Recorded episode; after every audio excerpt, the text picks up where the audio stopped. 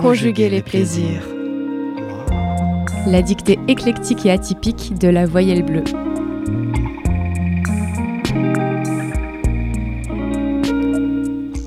Bonjour à toutes et à tous et bienvenue pour ce dernier épisode de la saison 2 de Conjuguer les plaisirs, la dictée éclectique et atypique de la voyelle bleue. Et aujourd'hui, bonjour Fabien. Bonjour Clémence. De quoi vas-tu nous parler pour ce dernier épisode? Ah ouais, quelle responsabilité de clôturer cette euh, saison 2. Aujourd'hui, nous allons parler du livre nommé Des femmes de Louise Dupin. La deuxième Louise, donc, de cette saison. Oui, plus vieille que la première, même si la première était déjà un peu âgée. Donc oui, pour vous rappeler, dans l'épisode 6, vous avez découvert euh, Louise Michel. Pendant la période de la Commune, C'est ça. 1870. C'est ça. Et là, on va aller euh, au XVIIIe siècle, en euh, 1740. Et Ah des oui. poussières, euh, en, pleine, euh, en plein siècle des Lumières. d'accord, j'ai hâte de découvrir ça. Donc comme vous l'avez compris, c'est Fabien qui va nous présenter ce livre pour le dernier épisode. Et comme d'habitude, nous commencerons avec un haïku que j'ai écrit, et puis une petite explication, une présentation de ce livre, et enfin la dictée, dont l'extrait est choisi par Fabien suite à sa lecture. Tout à fait. Mais vu que c'est la dernière émission de cette deuxième saison, à la fin, euh, on chamboulera un petit peu notre programme et on vous parlera d'autre chose. Exactement. C'est parfait, on est parti et c'est toi qui débutes avec le haïku.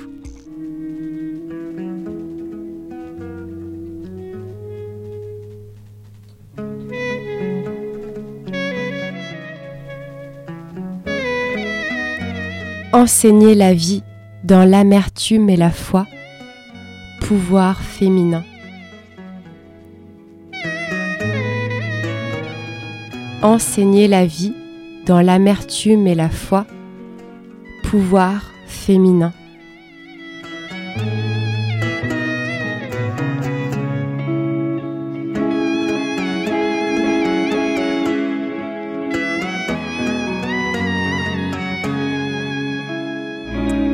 Les plaisirs. La dictée éclectique et atypique de la voyelle bleue. Alors, de quoi veux-tu nous parler exactement avec Louise Dupin et ce livre Des femmes? Je tiens à dire que je suis très heureuse que tu aies choisi ce livre. Il me semble que c'est moi qui te l'avais Oui. conseillé. Tout à fait. Euh, Et grâce à notre belle petite librairie euh, du côté de Saint-Céré dans le nord du Lot, eh bien on a pu se le procurer. C'est pas évident. Il y a eu pas mal de temps d'attente euh, avant de le recevoir. C'est une édition toute récente. L'édition est historique.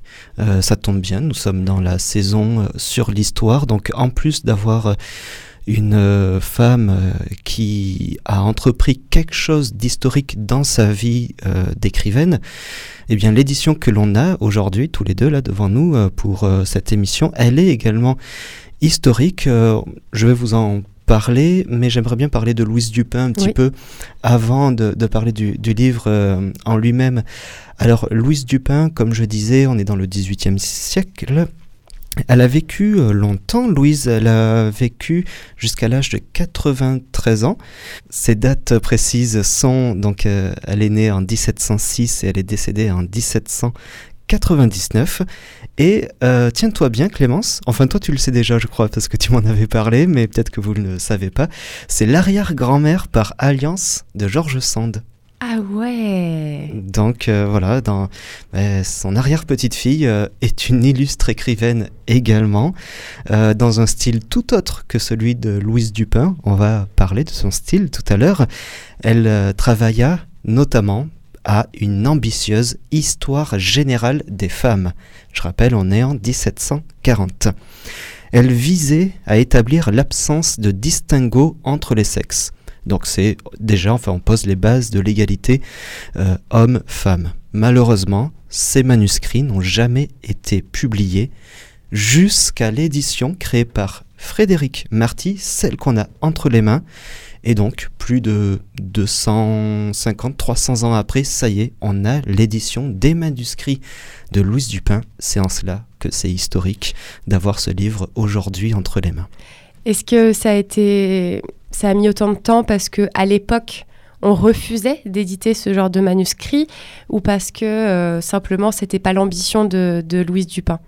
Alors non, euh, dans un écrit sur internet, j'ai pu voir que, ben, en fait, elle était euh, quand même sous le joug de son temps, donc elle n'a pas pu publier par ses propres vouloirs, hmm. mais qui était tenue euh, bah, par, euh, par l'époque. Et du coup euh, voilà elle c'est d'elle-même qu'elle ne voulait pas publier de son vivant. Mmh. ensuite c'est resté dans sa famille plusieurs décennies de longues décennies. Et petit à petit, eh bien, sa famille a laissé les droits, les bibliothécaires s'en ont enfin les éditions et les bibliothèques sont apparus des manuscrits.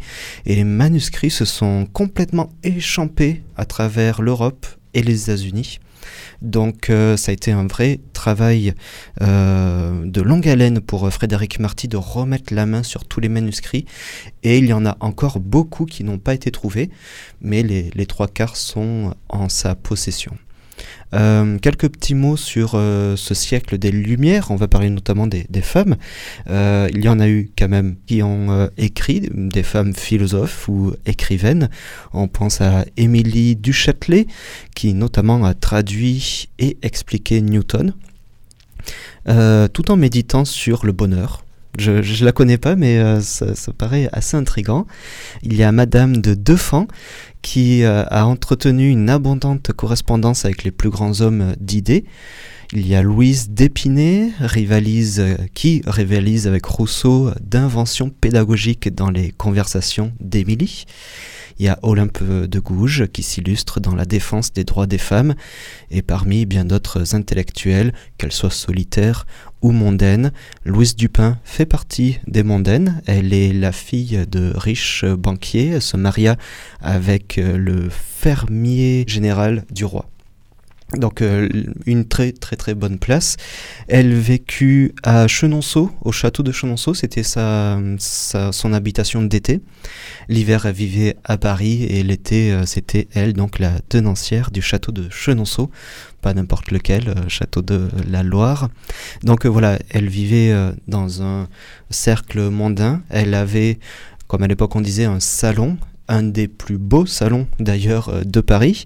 On va aussi parler de Jean-Jacques Rousseau. Sais-tu pourquoi?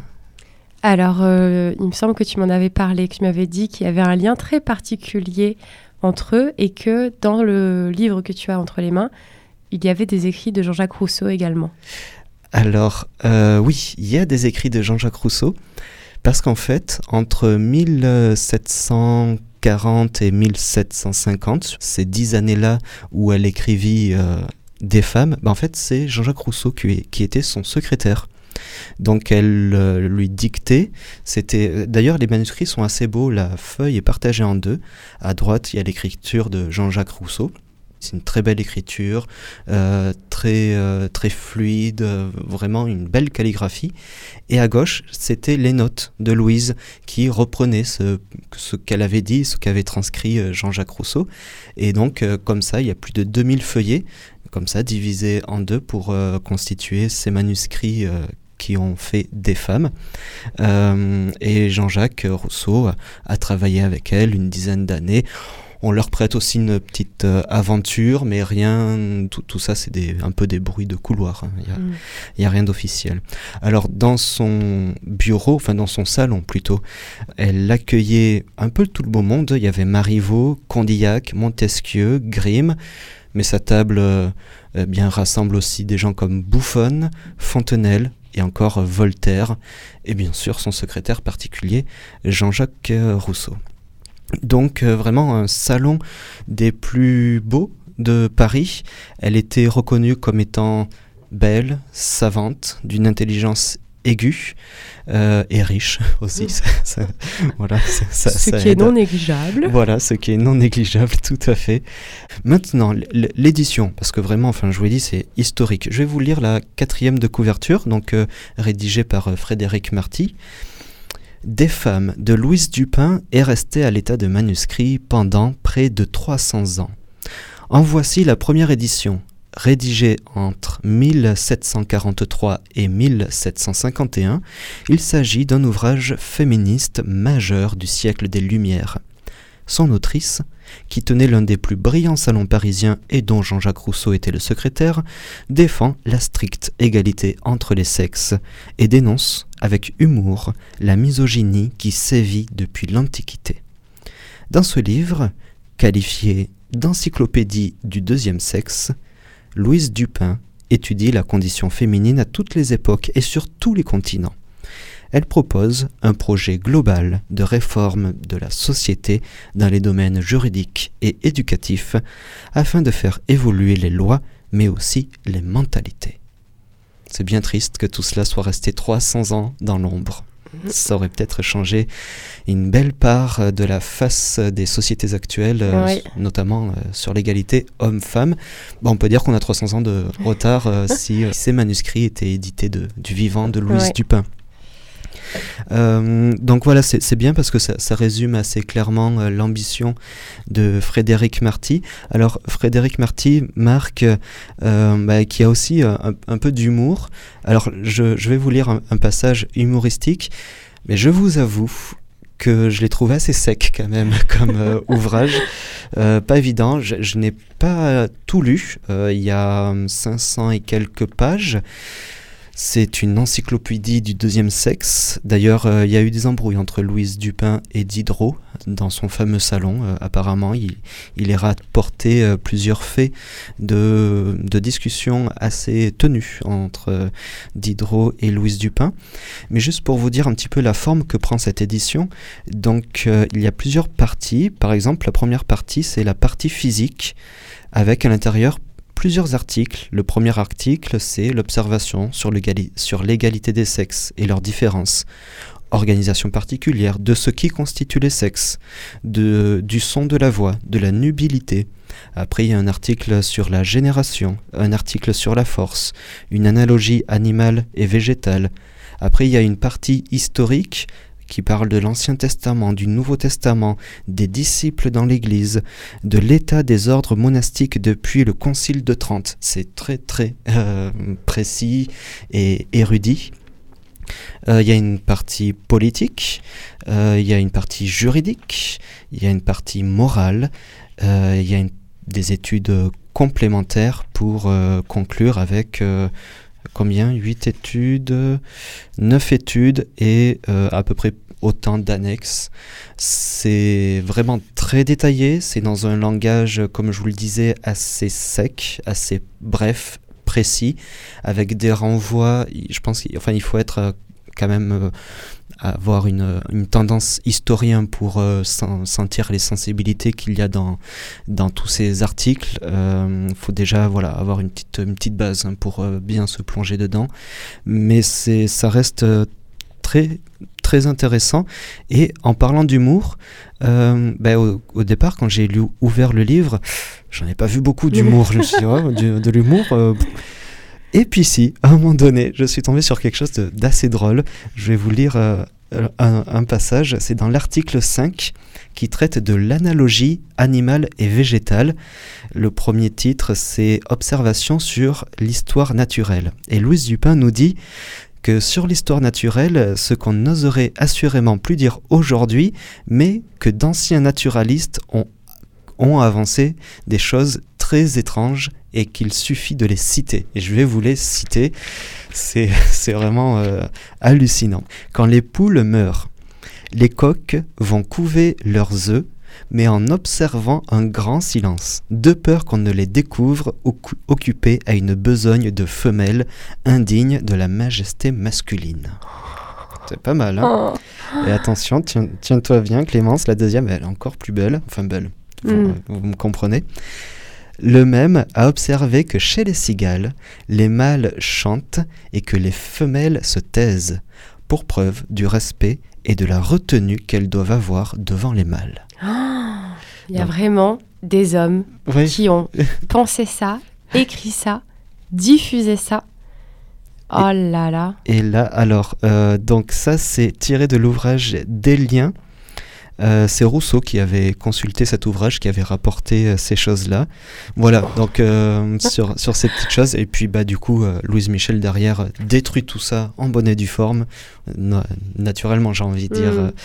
voilà, ça, reste un ouvrage vraiment bah, historique, comme je vous le disais, Mm. et qui malheureusement arrive bien tard, mais vaut mieux tard que jamais. Conjuguer les plaisirs. La dictée éclectique et atypique de la voyelle bleue. Eh bien, merci beaucoup pour cette présentation. On se disait avant de lancer la- le- l'enregistrement que oui, dans l'histoire, il faut aussi des, des récits et des écrits beaucoup plus euh, formels, informatifs, euh, comme cette encyclopédie du deuxième sexe. Je trouve que c'est une belle manière aussi de conclure. Enfin, Mm. quand on se- s'autorise à donner la parole euh, à des écrivains et des écrivaines, eh ben, il faut aussi se tourner vers des personnes comme euh, Louise Dupin qui ont écrit pour des causes euh, Ouais, très importantes. tout à fait. Voilà. Cela malgré la complexité de leurs écrits. Exactement. D'ailleurs, là, je pense juste un petit truc que je vous ai pas donné le sous-titre, et c'est une faute grave. Je, je la répare de suite. Donc, le sous-titre de ce livre, qui est nommé Des femmes, sous-titre est Observation du préjugé commun sur la différence des sexes. Ah oui. Voilà, ça, Mm. ça en dit long. Ouais. Euh, ça en dit long. Et euh, le passage euh, que j'ai choisi, il est extrait de l'article 23 sur l'éducation. Et là, Louise Dupin s'essaye une comparaison de l'éducation présente à l'ancienne, entre l'éducation de 1740 et l'éducation ancienne. Je te laisse, euh, Clémence, lire un petit peu le, passage. Donc vous verrez qu'on est loin de, des textes poétiques, mais c'est pourtant très beau et encore une fois très important. Je commence. Poursuivre un des objets que nous avons entrepris et qui est de faire remarquer que les femmes sont déchues de beaucoup d'avantages, considérons un moment les anciens temps. On voit chez les Juifs que ce fut la mère de Salomon qui forma l'esprit et la sagesse de ce prince. On lit dans les ouvrages de celui-ci Écoutez les avis d'un roi qui a été instruit par sa mère. S'il avait été honteux de cette instruction, ou qu'il eût eu cru qu'il y en eût eu des meilleurs, il ne se serait pas exprimé ainsi. Ututu, retutu. Oui, c'est euh, pas évident euh, à lire et tu t'en es très bien sorti, Clémence, je trouve. Euh, Tu me l'avais lu une première fois avant, Ouais. j'avoue tout. Petite euh, indication là pendant la dictée, faites bien attention aux liaisons que va faire euh, Fabien pour euh, vous repérer dans la conjugaison de certains verbes. Ouais, Ah. tu fais bien. Et d'ailleurs, bah, je vais appuyer là-dessus. N'hésite pas à me dire, Clémence, si des fois j'en oublie, je suis un peu un spécialiste de ça. Pas de souci. Allez, c'est parti. Je vous laisse prendre euh, votre feuille et votre stylo. Je vous rappelle, le titre euh, de ce paragraphe est Comparaison de l'éducation présente à l'ancienne, dans l'article de l'éducation de Louise Dupin. Ça y est, Clémence Je suis prête? Super, j'espère que vous aussi, vous êtes prête et prêts pour cette dictée et je débute. Poursuivre un des objets, poursuivre un des objets que nous avons entrepris, poursuivre un des objets que nous avons entrepris,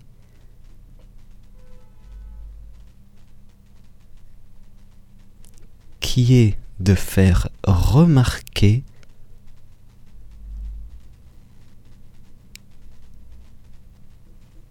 que les femmes sont déchues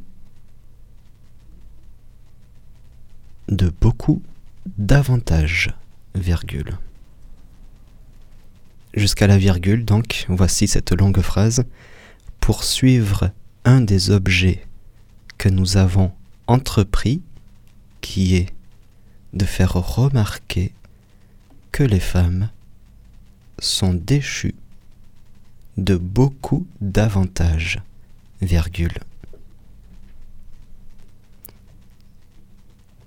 Considérons un moment les anciens temps. Point.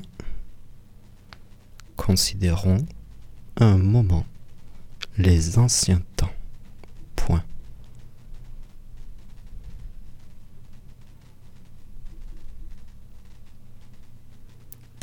On voit chez les Juifs, on voit chez les Juifs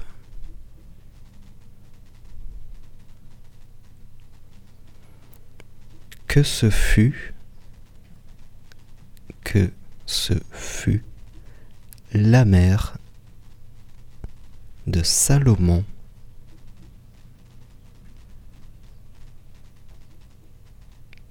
Qui forma l'esprit et la sagesse de ce prince. Point. Je vous le répète. On voit chez les Juifs que ce fut la mère de Salomon qui forma l'esprit et la sagesse de ce prince. On lit dans les ouvrages de celui-ci. On lit dans les ouvrages de celui-ci.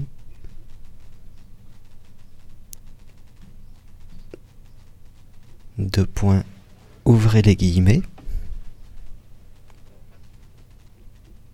Écoutez les avis d'un roi qui a été instruit par sa mère. Fermez les guillemets. Point. Écoutez les avis d'un roi qui a été instruit par sa mère. Fermez les guillemets. Point.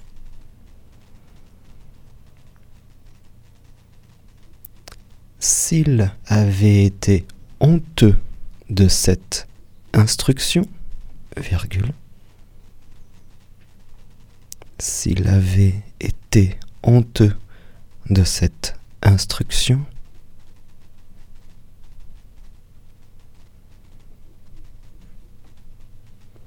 virgule, ou qu'il eût cru,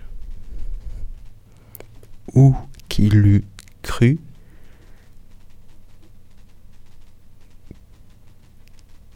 ou qu'il eût cru qu'il y en eût eu des meilleurs, virgule.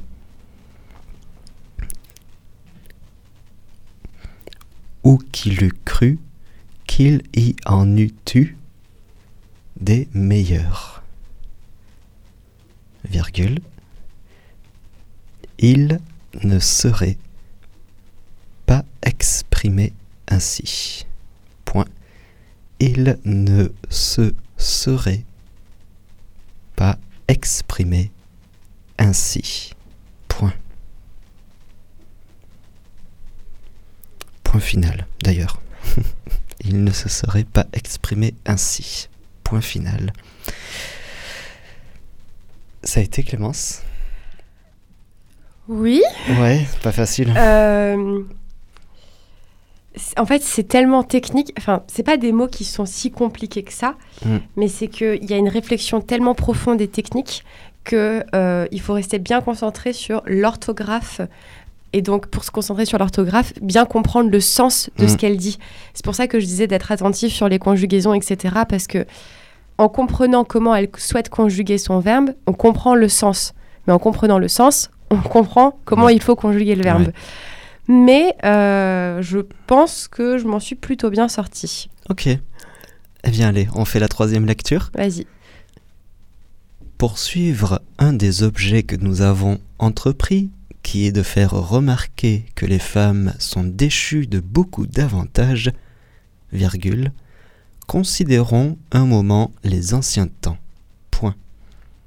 On voit chez les Juifs que ce fut la mère de Salomon qui forma l'esprit et la sagesse de ce prince. On lit dans les ouvrages de celui-ci, de point ouvrez les guillemets, écoutez les avis d'un roi qui a été instruit par sa mère. Fermez les guillemets. S'il avait été honteux de cette instruction, virgule, ou qu'il eût cru qu'il y en eût eu des meilleurs, virgule, il ne serait pas exprimé ainsi. Point final. Merci beaucoup.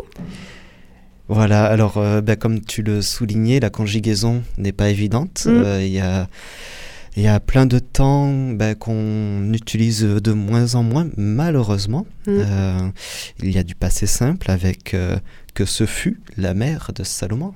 Le fut est un passé simple, non? Oui, si, Oui, si. ah. Euh, Il y a du passé simple, bon, il y a- forcément il y y a du présent. Je sais même pas s'il y a de l'imparfait.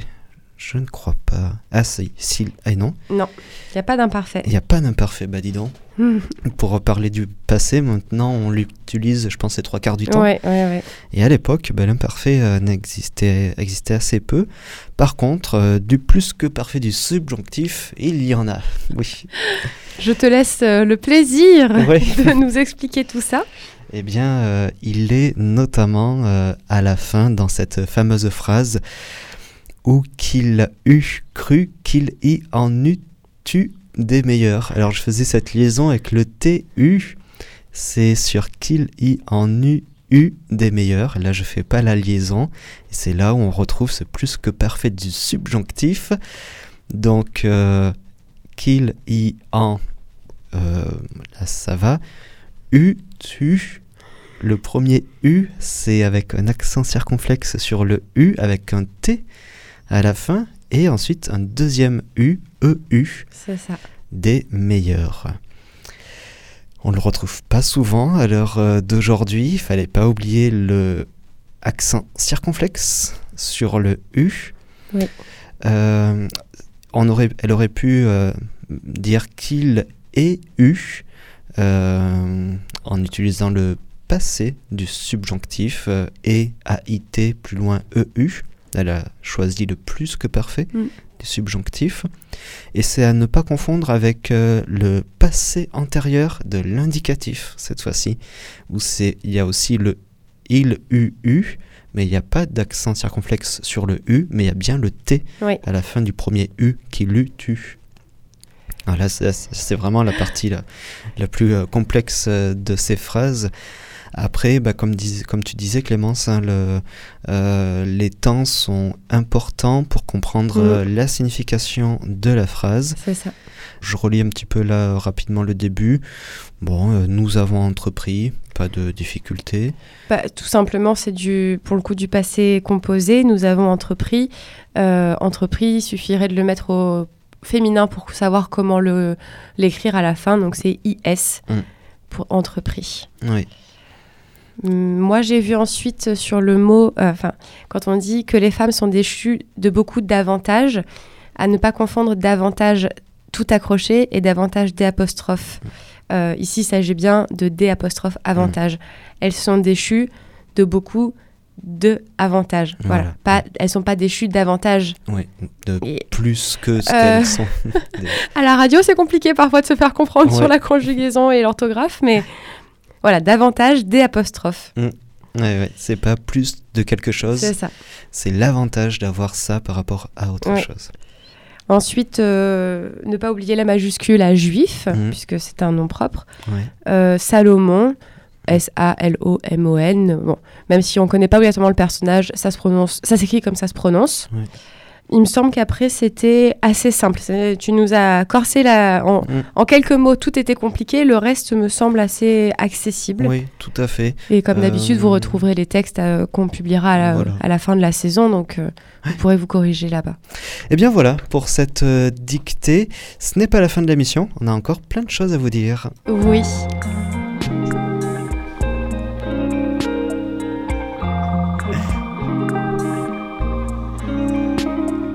Pour conclure cette émission, on a plusieurs choses à vous dire, tout autre style, euh, Mhm. mais qui concerne aussi les plaisirs de conjuguer. C'est ça. Puisque nous avons le plaisir de vous annoncer, Fabien et moi, Clémence, que nous sommes en train d'écrire un livre euh, à quatre mains, donc, qui sera un livre de haïku. Vous savez, ces petits poèmes que vous retrouvez au début de chaque podcast. Et ce livre sera illustré par Tiffany Ferro, illustratrice sous le nom de Cocagne. Et vous découvrirez ce livre euh, à partir du 29 septembre chez votre libraire ou peut-être aussi lors des ateliers qu'on proposera entre le sud de la Corrèze et le nord du Lot. Mm. Voilà. Et c'est un livre qui sera disponible euh, partout en France, voire même à l'étranger pour les personnes qui nous écoutent un peu plus loin. Et c'est un livre bah, qui est né un petit peu de cette émission, Mm. avec les haïkus que l'on vous propose à chaque début. Au moment donné, on s'est dit, ah, euh, on est inspiré sur les haïkus. Irait-on pas un peu plus loin? Et bah si, on y allait Voilà. un peu plus loin et euh, à la rentrée donc euh, vous euh, aurez ce plaisir là de pouvoir avec nous partager cette- ces écrits et ce beau livre qui va être édité pendant, pendant l'été et, et qui sera prêt pour l'automne. Exactement.